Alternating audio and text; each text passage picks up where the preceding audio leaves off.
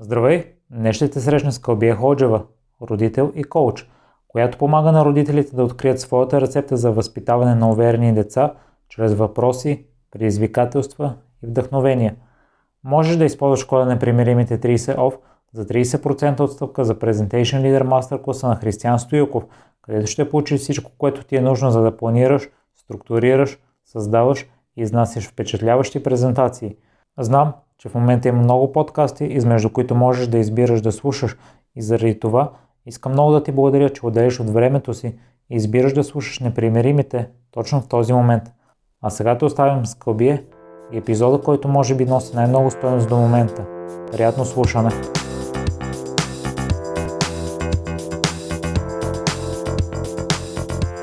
Здравей, Кълбие, и благодаря много, че се отзова, въпреки натоварения период за теб че отдели време за мен и за слушателите, да чуем твоите съвети и историята ти.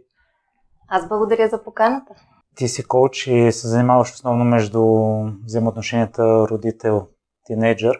Аз искам да те попитам а, за хората, които все още нямат деца или за връзки, които ги интересуват с друг тип хора, подходящи ли са съветите, които ще засегнем и които не са конкретно да, насочени? Това, което по принцип споделям с родителите, са универсални умения, които без значение дали ще ги прилагаш с тинейджър или с по-малкото си дете, или с вече 23 годишната си дъщеря. А, примерно сега в, а, по време на маратона им бях задала такава семейна задача да наблюдават. Защото ние поне майките, имаме такова вродено умение да наблюдаваме бебетата, защото те не могат да си кажат какво искат. И ние чрез наблюдението разбираме какво иска това бебе. Дали е гладно, дали е жадно или нещо друго. Обаче после изчезва това умение. Не знам защо го забравяме. Когато детето започне да говори, и ние започваме да говорим с него и наблюдаването тотално изчезва. И това, което правя, е да ги върна към това умение, което те притежават в себе си.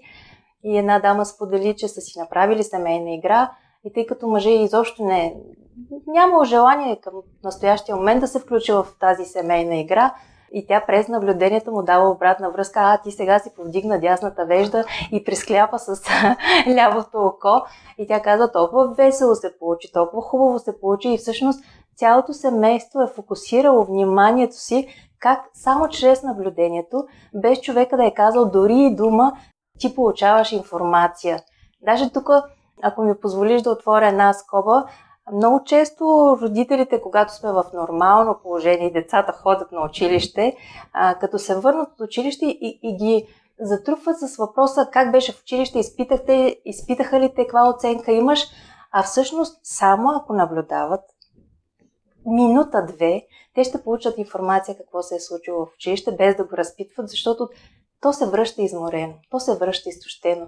Някой е имал някакви изисквания към него, някой го е карал да изпитвал го е. Той е под стрес и в момента да го питаш как е минал в училище не е най-подходящия момент. Така че когато се научим да наблюдаваме, получаваме много информация как е човека в момента – готов ли е да общува с нас? Детето иска ли в момента да си говори с нас? Ако той е вътре някъде в собствения си свят, нещо някой днеска го е изложил в училище, нещо се е прецакало, той няма да ни чуе. Каквото и да му кажем, каквото и да го питаме, той просто в този момент е затворен към нас. Така че да, това са такива универсални умения, които всеки може да използва. Мисля, че този съвет е напълно достатъчен. Само него да приложат. Предполагам, че голяма част от а, родителите копират а, поведението и възпитанието, което прилагат върху техните деца от техните родители.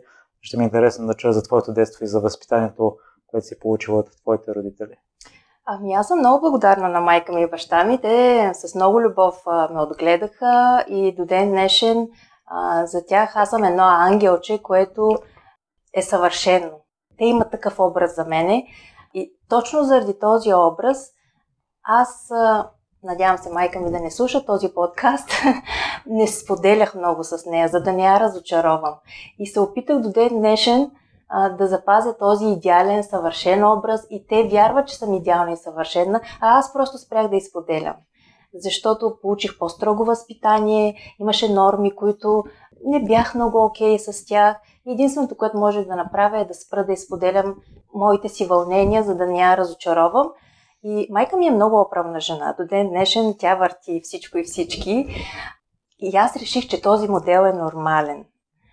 И го, а, къде е съзнателно, къде е подсъзнателно го освоих от нея, докато а, разбера, че всъщност това е много грешен модел. Това е много мъжка енергия да управляваш, да контролираш, а, да въртиш всичко и всички, да си толкова оправен, че да нямаш нужда от мъже. Това изобщо не е женската роля. Но много късно го разбрах това нещо. И по нейн модел аз също бях много амбициозна, много контролираща, много властна, и когато дъщеря ми беше седми клас, усетих, че нещо не е наред, че ние се отдалечаваме, не си говорим, тя спира да споделя с мене и тогава си казах аз какво искам да продължа по този начин и да, да я бутам на там, на където аз си мисля, че е успеха или че това, което аз съм видяла от родителите ми, или да спра, да се опитам да създам истинска връзка с детето си и да имам този контакт за цял живот. И това беше но, знаеш ли, интересно е, че нищо не се случва случайно. В момента, в който аз го осъз... бях стигнала до този момент да го осъзнам, видях една статия на израелска дама. Тази статия до ден днешен я търся в дома си. Смятай колко много неща имам, за да не мога да открия тази статия. Ще си я сложа в рамка, защото тя промени живота ми. Тази статия беше на дама, професионален коуч, която разказваше какви уникални отношения има с децата си. И аз се влюбих. Това беше 2009 година. Днес сме 2020 година. Аз все още съм влюбена в коучинга. Това е тръпка, това е страст. Просто м- не мога да го обясня с думи. И тогава започнах да търся, да чета за коучинга. Все още тогава нямаше ам, такова образование в България. И записах разни други неща, които наподобяват коучинга, като треньорство, като NLP, практик NLP мастър. Тези неща, да, много ми помогнаха по пътя и когато 2012 първата канадска фирма за коучинг образование стъпи в България, позная, аз бях първия записал се. И приложих абсолютно всичко на дъщеря ми. Абсолютно всичко. И тя, според мен, не, тогава не осъзнавах, че ако я обуча на тези неща, те ще й бъдат полезни, но тя подсъзнателно ги копира от мен. И в момента, каквото и да се случи в нейния живот, защото знаеш, че днес до обяд имаш едни планове изведнъж след обяд се преобръщат нещата, особено с толкова ретроградни планети. И тя каквото и да се случи, просто знае, че ще се справи и че няма предизвикателство, с което да не може да се справи. Това са такива умения, които правят децата лидери на собствения им живот. И, и това е много красиво и на всички интервюта, където тя отива, независимо колко е подготвена по темата на фирмата, колко умения имат за търсената позиция. Всички я искат, всички я харесват, защото тя има онези социални умения да разчита човека, да намира път към него и да се свързва с него. И аз а, един съвет, който съм ми дала, който мисля, че е полезен и за другите родители, е, че когато отива на интервю, не е важно само нея да изберат. Тя също трябва да ги избере. И то не само с мозъка, ами още като влезе в фирмата да усети с тялото си, щастливо ли е тялото и там. Защото може офиса да й хареса или да не й хареса, може колегите да а, я предразположат. И с разума, и с тялото да усети и тя иска ли ги тях, защото това е двустранен процес. Ако ти излъжеш кой си, после ще ти е трудно и на теб, и на тези, които са те наели. И защо да си го създаваш това нещо? По-добре да изчакаш, да избереш точно това, което е за тебе. Така че тези умения се натрупваха в мене, започнах да ги споделям с приятелки, после започнаха първите клиенти, виждах резултатите, но нямах тази вътрешна убеденост, че другите родители имат нужда от това знание, от този натрупан опит. И Майя Тунева, една от моите вдъхновителки клиентки, през годините не спираше да ме ръчка и да казва, Кълбия, моля те сподели това знание с родителите. Толкова е полезно, защото тя вървеше в този процес и сама виждаше, че този съвет, тази идея, този въпрос работят и създават промяна. И, и това е такава промяна, която е дългосрочна, не е промяна, която е от днес за утре, ами тя променя човешките взаимоотношения и животи. На нейния живот, на децата и на тя има двама синове. И благодарение на нея, че тя не спря последните 3-4 години а, да настоява да, да го направя това като тип програма за родители. Но тъй като родителите сме ни много заети същества, дето все времето не ни стига, а, изхитрих да не го нарека програма, ами да е под формата на маратон, който да отнема в рамките на 15-20 минути на ден на родителя, за да може той да се включи в цялото това начинание. Защото ако му кажа, сега ние цяла година ще развиваме едни умения, ти трябва да отделяш с часове на ден, никой родител няма това време. И за щастие намерихме благодарение на Юлика Новкова, Джус Секоджи, тя чисто стратегически много ми помогна да открия моя глас, да създам нещата по много автентичен начин, защото ти знаеш, на пазара има много модели. Сега, ако направиш такава фония, пък толкова хора ще се запишат, пък сега, ако напишеш такъв копирайтинг текст, не знам си какво ще се случи, но тези неща при мен не работеха. В смисъл, не ги чувствам. Или са американски, или са някакви други.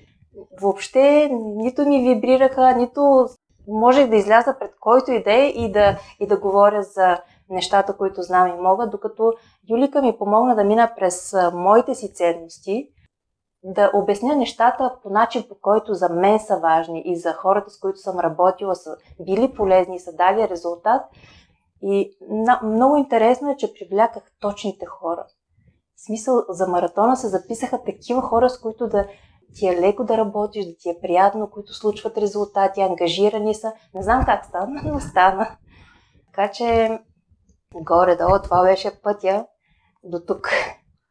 Аз ще те върна в период, в който си била контролиращата майка и си обръщала внимание върху това, което дъщеря ти направи добре, а не на позитивните неща.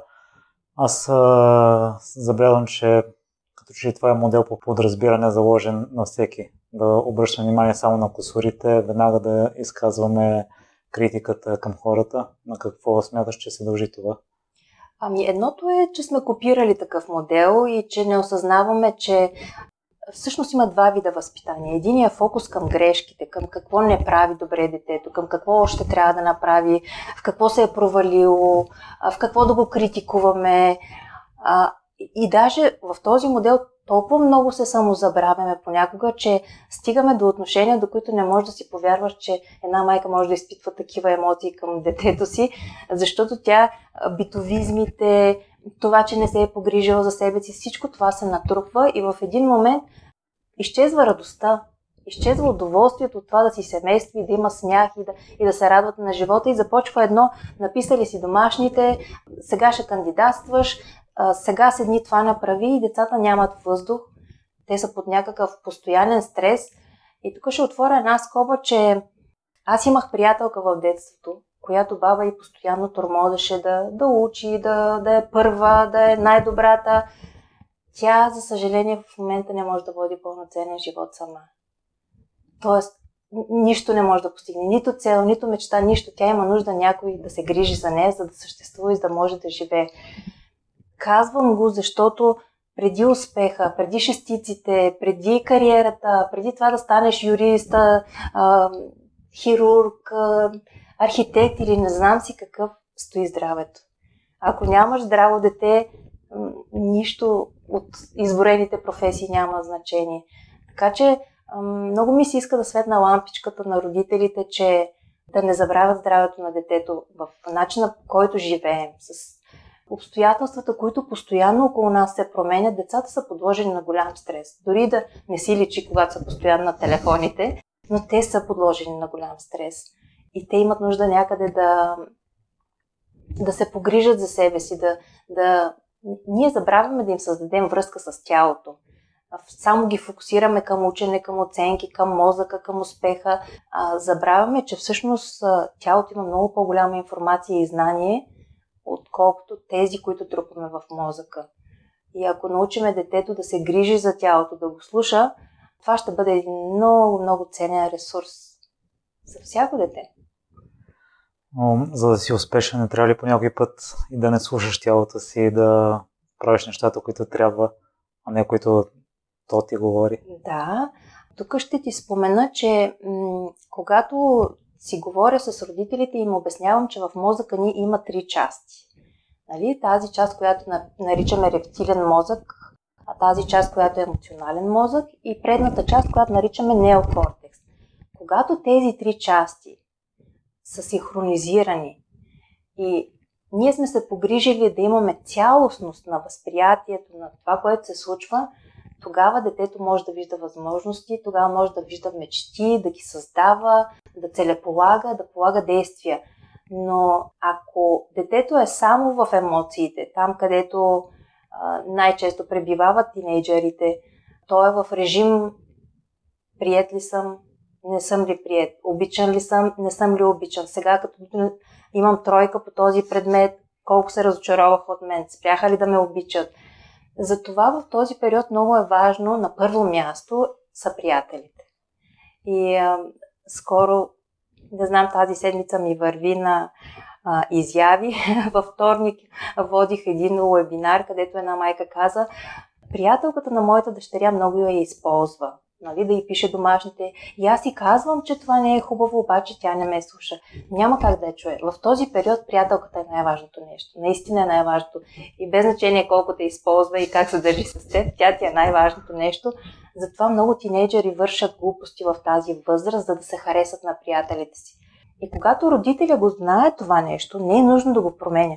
Самия факт да го знае да го приема, че детето в този период има такъв приоритет и са му много важни приятелите и че е готово заради това да се хареса на приятелите си, да свърши куп глупости, вече дава едно, една друга осъзнатост и дава много повече информация на родителя как да подходи, в коя ситуация какво да направи.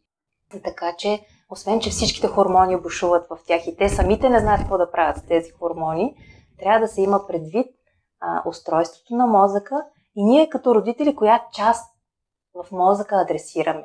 Сега ще ти дам пример. Една майка от маратона каза, Кълбие, връщам се аз от работа и гледам за пореден път сина ми на телефона. И почвам с стария си модел да го нападам. Защо си на телефона, при условие, че сега са изпити. Нали, това беше преди изпитите, сега са изпити и ти трябва да учиш. И после се сещам за нещата, които си ни споделила и почвам на нов разговор. Спираме, прекъсваме втори дубъл. И му казва, нали, как си? И той казва, мама, имах толкова тежък ден, че просто имам нужда 15 минути. Е така, нещо, нищо да не правя на телефона, за да може да се отпусна, да релаксирам, за да може по някакъв начин да се мобилизирам, за да уча за този изпит. И тя казва, това преобърна целия ни разговор. И се получи един такъв дълбок разговор, един такъв хубав разговор. Той такива неща ми сподели, които преди не ми е споделял, нали, с такава благодарност. За това има значение коя част на мозъка адресираме. Даже а, сега ще ти дам пример по време на извънредното положение. Дъщеря ми, която е на 23 години и живее в Лондон, за мое голямо щастие беше тук и бях много спокойна, че е в нашата държава и си е тук под моето крило.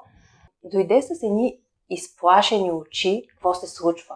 Аз не съм виждала такова нещо как трябва да реагирам, какво става в света и, и в България. И аз си казах, виж, има два подхода. Един е да видим всички хора, които техните бизнеси сега ще фалират. Някои от тях ще останат без заплата, ще станат безработни, държавата ще им дава пари. Но в това време ще има и такива бизнеси, които ще разцъфнат. Такива, които ще се появят нови. Такива, които точно сега ще се развиват. Хайде аз и ти в следващия месец да се фокусираме да видим кои ще са тези. Като игра. Тя още на следващата сутрин ми принтира един лист от LinkedIn с 10 вида бизнес, които в момента растат по време на, на кризата, на COVID, на извънредното положение. Тоест, думите ти могат да направляват детето в коя посока ще мисли. И още един пример по време на извънредното положение. Тя в началото работеше home office към фирмата си, обаче когато и те спряха да функционират и затвориха временно, тя се видяла в едно такова пространство, в което нямаше работа, не може да излиза от дома и се видява в чудо и казва аз сега какво ще правя и така по цял ден я виждам на телефона или на лаптопа, като всеки родител това е най-честата гледка, която виждаме в децата ни. Но вместо да я нападам и да кажа, виж сега, ти може фирмата ти да я закрият, може да останеш без работа, започни да си търсиш работа и като всеки нормален родител, нали, да се държа така даваща насоки и съвети какво да направи, как да го направи и, и да се дразни от това, че е на телефона. А вместо това има един момент на преодоляване. Спираш за няколко секунди това, което ти идва отвътре да го кажеш, защото си човек и това ти идва отвътре да кажеш. И след няколко секунди просто казваш, окей, почини си. Ще видиш мозъка и тялото ти като си починат. Ти имаш нужда от почивка, не си почивал много да. Ще видиш мозъка и тялото ти като си починат, какви невероятни идеи ще измислят. След една седмица тя дойде с бизнес идея. Но уникална бизнес идея за пазар, който е Лондон, е 10 милиона ли е, колко е, не знам. И аз, вау, само с едно изречение, какво беше направило това изречение в нейния мозък? Беше почнал да търси възможности и беше казал на мозъка и че ти като си починеш и той ще роди гениални идеи. Тя си проучи идеята, разписа си я, видя много а, недостатъци вътре, които няма да може да, да прави паралелно с сегашната си работа, ако, ако и това продължи. След това си измисли втора идея, която е още по-гениална от тази и, и тази мисли да, мисли да я реализира тази година. Така че има огромно значение коя част на мозъка на детето адресираме. Дали тази, която ще му се скараме, ще му кажем пак ли имаш тройка, защо си хвърли там чорапите, защо ти е разхвърлена стаята и той ще се затвори и разговорът там приключва. Или онази част, която е креативната, онази, която ние се предпазваме от даване на съвети и готови рецепти, а вместо това задаваме въпроси. Кълбела страни изглежда толкова лесно и в ревизата на твоите клиенти остана със същото впечатление. Действително ли е така да се оправят взаимоотношенията? Ами сега, примерно, на, мога да преценя на маратона, който продължава два месеца. И аз в началото заявих, че ще, ще работим върху 8 теми, 8 умения, но вътре в тях съм мъкнала още по толкова, защото много информация на трупа, която исках цялата да им я дам. Не знам колко беше здравословно за такъв кратък период от време да им давам толкова много информация и толкова много умения, но при повечето, които успяха да направят практиките, се получи много голяма трансформация. Нещата се промениха в посока, в която родители, които не, не, не си бяха говорили с децата, започнаха да си говорят. Децата им започнаха да ги търсят, да им разказват, да излизат с тях, да, да споделят. Изобщо се получи онази връзка между родител и дете, която е истината и, коя, и която е смисъла да, да правим цялото това нещо. Защото уменията взети по-отделно нищо не правят, ако, ако я няма онази хубавата връзка между родител и дете. А винаги ли може да се възобнови тази хубава връзка? Винаги. Давам пример, когато аз започнах да ги правя тези неща последните години, моята майка винаги ме критикуваше. Вие си идвате рядко, ще видите, ние сме възрастни, може ли такова нещо. И колкото повече ми се караше, аз толкова по-малко ми се ходише в, в града, от който съм. Някак си това провокираше една част в мозъка, в която да се затвори и съвсем да не, да не и се обаждам. Обаче не знам как се случи и тя промени подхода си по някакъв магичен начин и започна да казва, знаеш ли колко ни е приятно, като ни се обадиш? Знаеш ли баща ти колко се вълнува, когато му се обадиш? И това ме караше постоянно да искам да им, да им се обаждам и да ходя на гости и да се виждаме с тях, така че никога не е късно. Моята майка го промени, когато аз бях на 45, така че никога не е късно. Ако аз съм чувал, че за да водиш щастлив живот, не трябва да имаш очаквания. Ти, когато си записала курса Ериксън Колледж, той е надминал очакванията ти. Какви са били те все пак, тъй като в момента от това, което казваш от това, което прочетох, имаш идеални и перфектни взаимоотношения с дъщеря ти. Не знам дали съм имала очаквания. Това аз, аз ти казах 2009 година, когато прочетох статията, беше любов от пръв поглед. В нещо, в което ти не знаеш какво е. Аз не знаех какво е коучинг. Само чух, че някоя майка много добре се разбира с децата си, благодарение на този подход. И после случих на много добра школа, в която се обучавах чисто професионално и се сертифицирах. Много добри а, преподаватели, изключителни ментори. Да, това е нелека професия, защото всичко, което до, до сега знаех, беше точно обратното на това, което учиш в коучинга. В коучинга повече слушаш, не прекъсваш, не даваш съвети, не изхождаш от твоя си опит личен да налагаш на човека и да му казваш аз бих направила така или пък защо не направиш така. Напротив, коучинга, а ти вярваш, че човека си е точно такъв какъвто трябва да е, че си има всички ресурси да постигне това, което иска да постигне. И твоята задача е да го подкрепиш, той да се свържи с тези ресурси вътре в себе си, да използва този потенциал, за да живее живота си по най-удовлетворяващия за него начин. И за това при мен това кликна през родителството, защото видях, че по принцип това е подход, който се използва много в бизнеса. Но аз видях, че това дава супер резултати в родителството и беше крехота да не се приложи в родителството. И като видях колко добре започна да ни се получава с дъщеря ми, как, какви умения тя изгради, които нямаше как да ги дам, ако бях продължила да я съветвам, да я критикувам, да я контролирам. Всъщност едно от най-големите предизвикателства на родителите е контрола.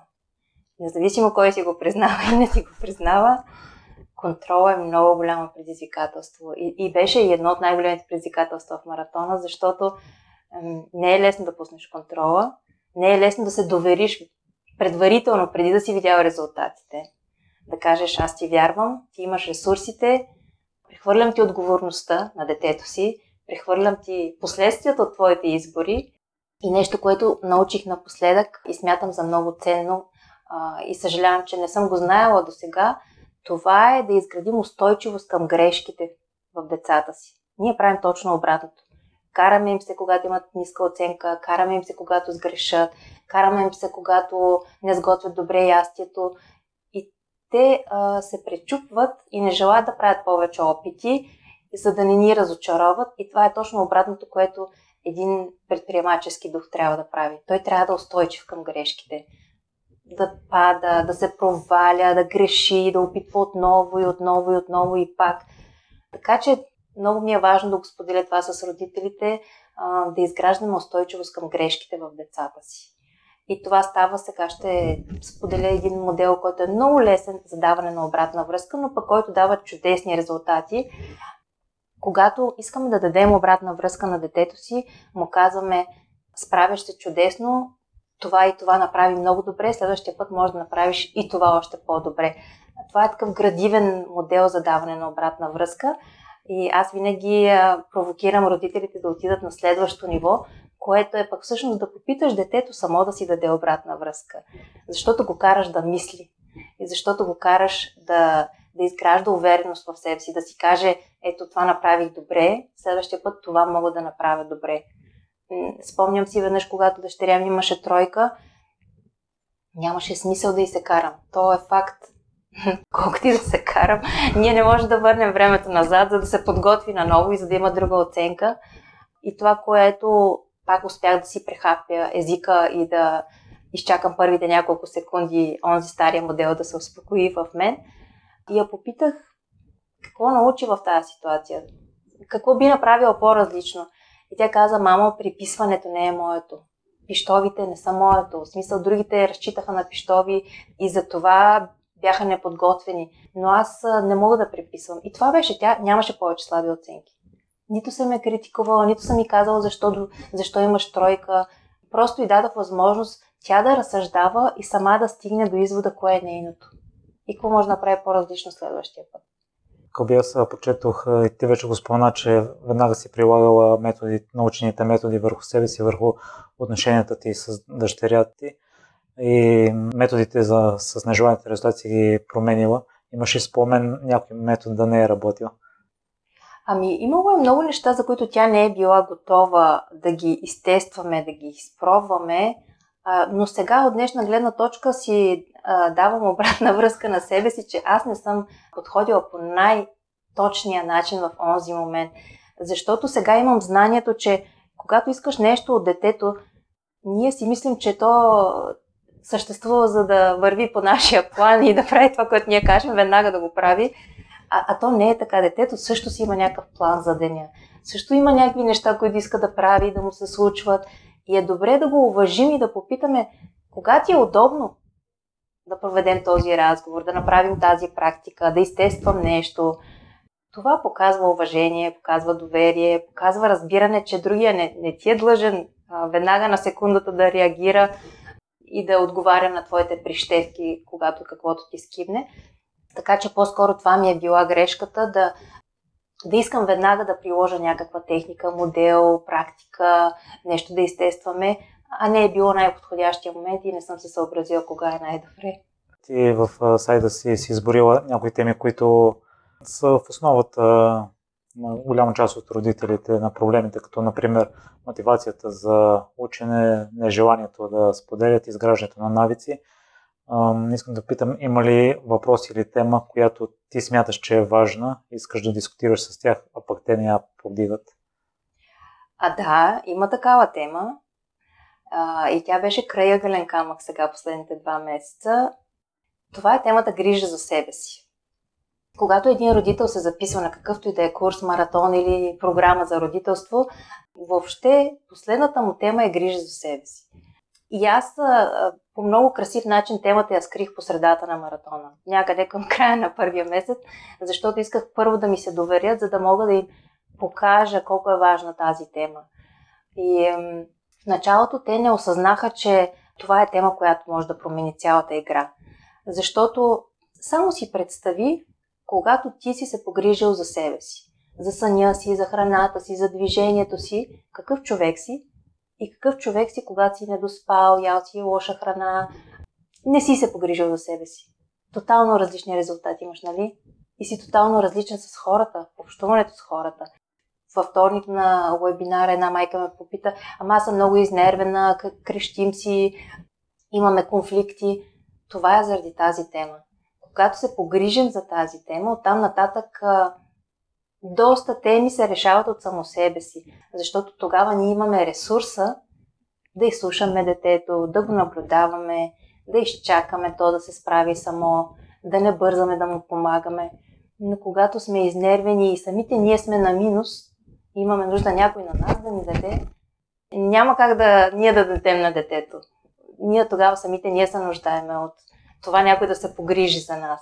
Така че много се радвам, че родителите разбраха тази тема Даже майките с повече деца закъсаха на тази тема по-дълго време, си останаха на нея. И казват, Кълбие, аз съм още на тази тема. И аз казвам, спокойно, всеки си върви със своето темпо, нали? Щом толкова ти е харесала темата и, и ти дава резултат, това е тема за всеки. Не, не вярвам да е само за майките. За всяко човешко същество. Ако не си се погрижил за себе си, може да издържиш определено време преди да стигнеш до бърнаут или да, не, нещо друго да се случи, което не, не е желано. Но когато ги балансираш нещата и не забравяш за себе си, е, това е дългия маратон, дългия път. Вие има няколко въпроса от слушателите на предаването. Първият е от Христо Юков. Кога родители трябва да започнат да комуникират темите табу с децата си? Да, аз ам, видях този въпрос и това беше единствения въпрос, който знаех, когато идвам насам. А, и съм много благодарна, че ми го зададе. Със сигурност ще го изненада много, а, защото обучението започва още когато се роди детето. Нали? Всеки сега имаше много спорове в кой клас, коя а, забавачница трябва да започне или да не започне това образование. А, всеки е прав за себе си. Но още когато бебето започне да ни наблюдава, то вижда как ние се отнасяме с партньора, как а, бащата гледа с възхищение жена си, как се докосват, как си говорят. Това подсъзнателно е модел, който детето възприема. И много често родителите забравяме за тези теми табу, че ние без да искаме ги обучаваме. Без да е нужно да сядаме на маста с тетрадка, с книга, да пишем, да четем или а, да им разказваме за нещо. Те виждат и учат през модела, което понякога е добре, не винаги е добре. Тогава, когато аз не съм можела да давам и не мога да дам добър модел по дадена тема, а винаги си го казвам на дъщеря ми. Има нещо, което а, ние родителите обичаме да се хвалим пред децата си с хубавите истории, с успехите си. Знаеш ли, че много по-силно е, когато си признаеме неуспехите и историите, в които сме се проваляли и какво сме научили от тези истории. Децата ни никога не ги забравят и учат много през тези истории и това, че им показваме, че ние сме човешки същества, това, че сме сгрешили в нещо или че сме направили избор, който не е бил окей, okay, или си мислим, че не е бил окей, okay, е много хубаво и дава свобода на детето също да, да може да споделя и да бъде себе си, да, да не е нужно да бъде идеално и перфектно. Така че няма възраст за темите табу. А, за съжаление, аз нямам статистика колко от семействата говорят за тези теми, но теми като, като секс, като наркотици, а, като управление на парите, за съжаление, не се говорят в къщи. А трябва, защото това е мястото, където ние да изградим отношения по тези теми. Защото това, което ще научат навън, няма да е най-подходящия начин, няма да е най-цялостно, няма да е това, което искаме да им предадем. Така че както изграждаме а, отношение към храната, култура на храненето, така трябва да изградим и култура на секса, култура на управление, умно на парите и на, и на всички теми табу. А, даже си спомням, че във въпроса му имаше нещо свързано с зависимости. Много често родителите ме питат а, какво да правим, за да не се стига до зависимости. До зависимост не се стига бързо и лесно. Тоест, за да стигне детето до каквато и да е зависимост, е имало много, много дълъг период, в който то не е било изслушвано, не е било чувано, не е било приемано. Някой постоянно му се е карал, някой постоянно а, е бил недоволен от него, разочарован от него и той се е затворил и е намерил отдушника някъде другаде, където това не е семейството. Затова ако се научим да наблюдаваме децата си, да ги слушаме, да им позволяваме да си споделят и грешките, и постиженията, няма как да стигнат до зависимости. Ако запазим контакта с тях, няма как да стигнат до зависимост. Останалите въпроси са от майка ми. Първия, кои са най-честите грешки, които родителите допускат при възпитанието на децата? Това е фокуса върху проблем. Какво не си направил добре, в какво си сбъркал, какво си се провалил и тогава децата растат с много ниска самооценка. И когато един ден пораснат и, започ... и, и имат нужда да, да стъпят на силните си качества, те не ги знаят. Те не могат да изброят победите си, защото ние сме ги фокусирали да виждат какво не правят добре. Самите ние също го правим. Постоянно сме в фокус в какво не съм се справил, в какво съм се издънил и те го запомнят като модел от нас и те също не се фокусират да си броят малките победи всеки ден. Нали, накрая на деня, вместо да го питаш днеска каква оценка имаше, изпитаха ли те, по-добре е да го попиташ какво хубаво ти се случи днес, какво хубаво направи, за да може то да си събира онези златни скъпоценности и ценни камъчета, на които ще стъпи и ще гради своята увереност. Така че вместо да фокуса ни да е върху проблема, фокуса ни трябва да е върху решение, върху това какво прави добре детето. И много често като родители забравяме да им благодарим и да признаваме това, което правят добре. Приемаме, че те го знаят, но не е така. Още в началото на маратона накарах родителите да си направят семейна игра, списък с колонка за всеки човек от семейство и в колонката да напишат неговите хубави качества. Хората си казаха такива хубави неща, които не знаеха един за друг. А живеят заедно от години. Включително и аз го направих за моето семейство и се очудих, че имаше, всеки имаше право да напише и хубавите си качества и за себе си. Някои хора написаха такива хубави качества за тях си, че аз не знаех, че те имат такива качества. Така че това е много интересна игра, в която да, да се напишат хубавите качества на всеки член от семейството. Някои си ги закачиха на хладилника, други си направиха звезди от тях и какво ли не. Но това е фокуса.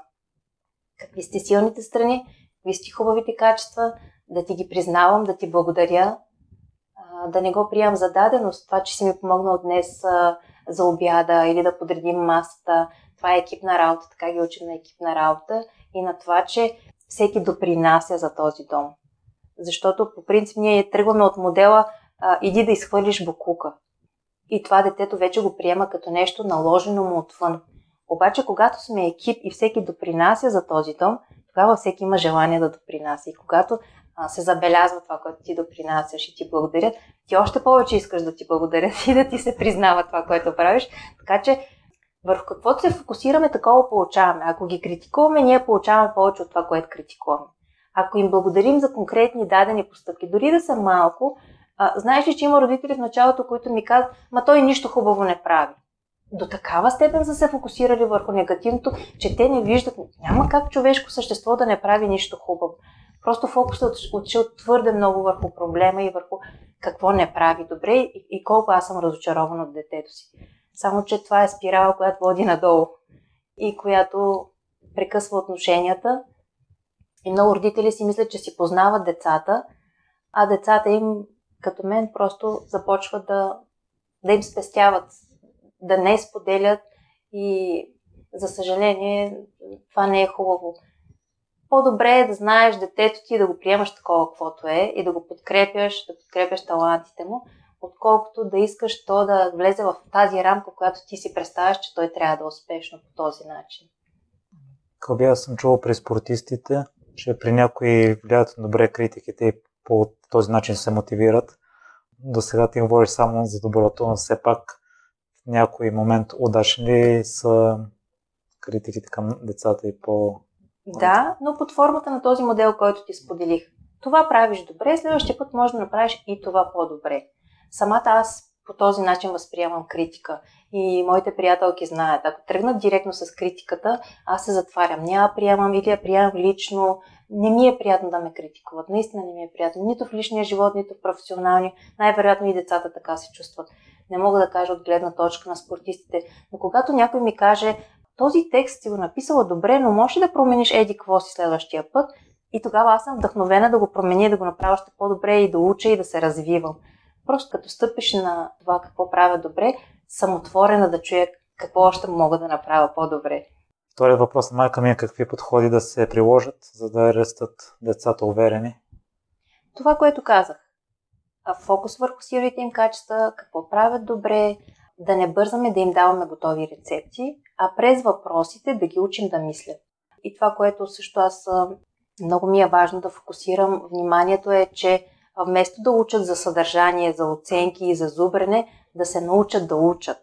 Защото сега, както ти споделих, че дъщеря ми си роди идея за бизнес, аз реших да й подаря едно обучение правно-счетоводно някакво, защото щом ще прави бизнес, трябва да има малко повече информация по тези теми. Тя каза, о, вебинара продължи 4 часа, беше много дълъг.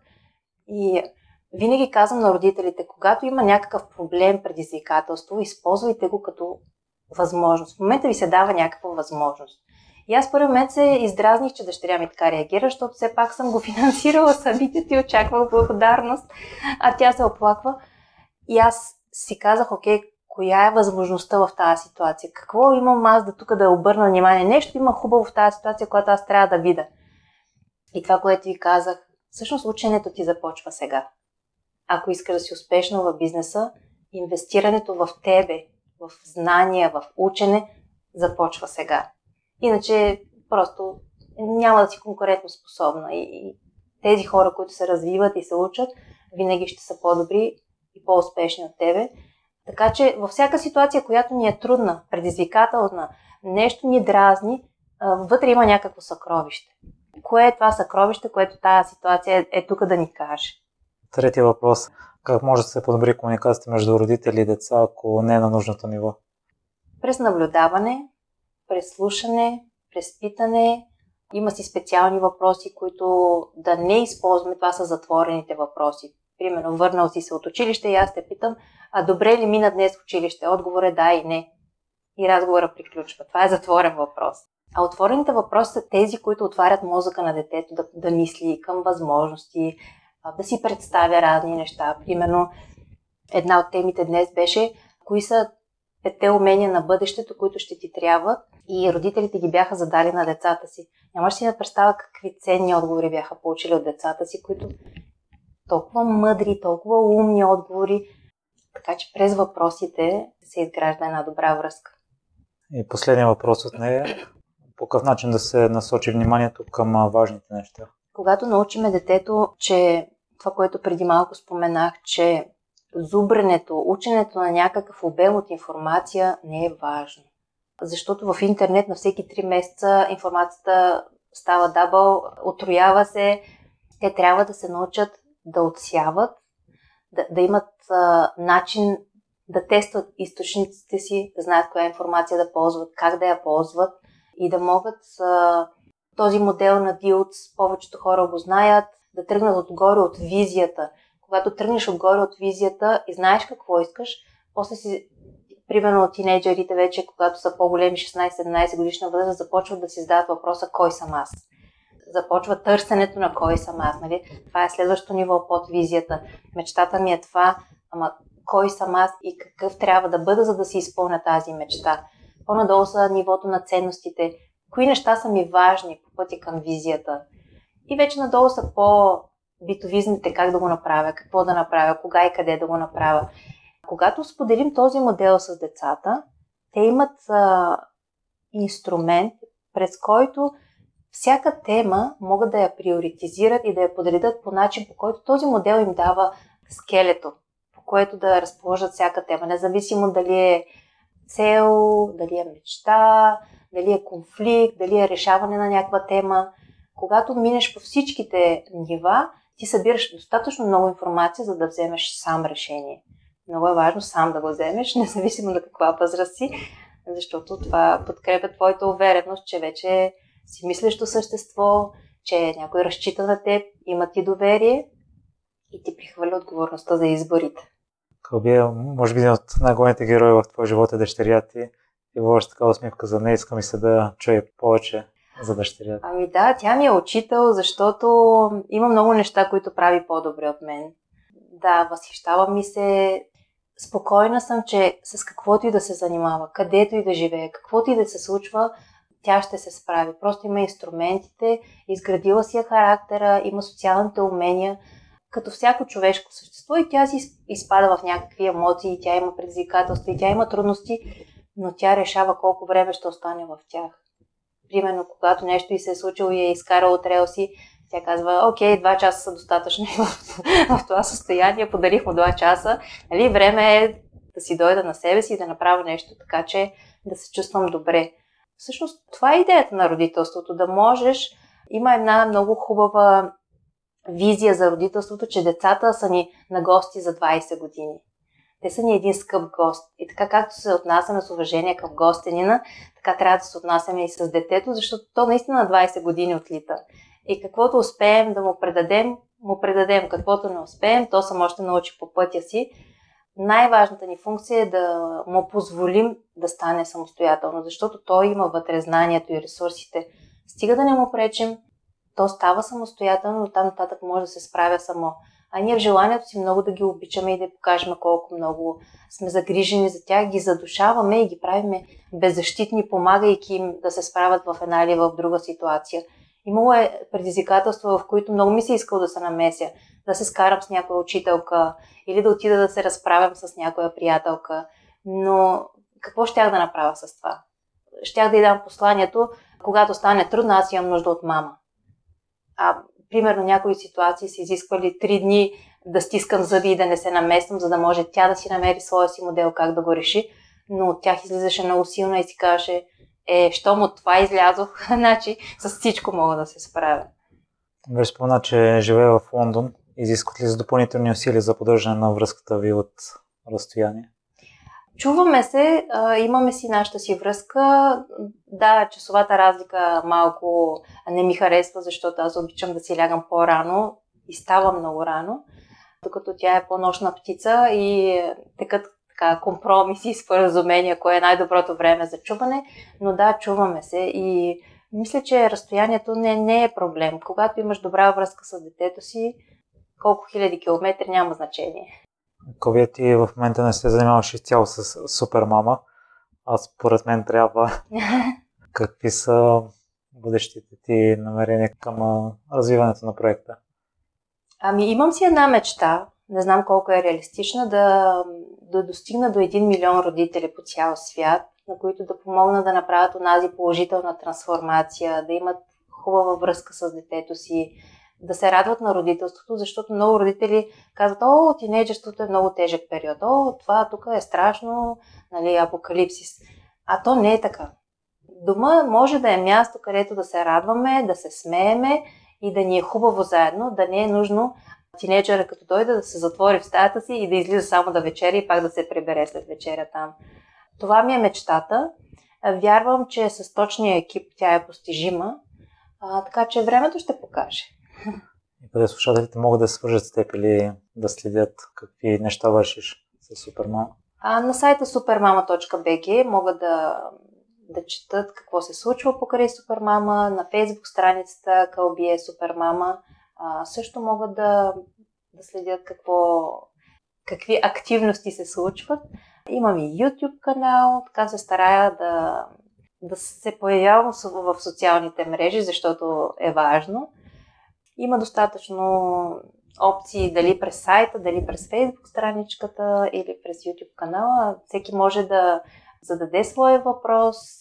Ако аз не успея да намеря отговор, със сигурност ще потърся някой, който знае отговора. И всъщност има един единствен човек, който знае всички отговори и ще ти разкрия тайната. Това е самото дете.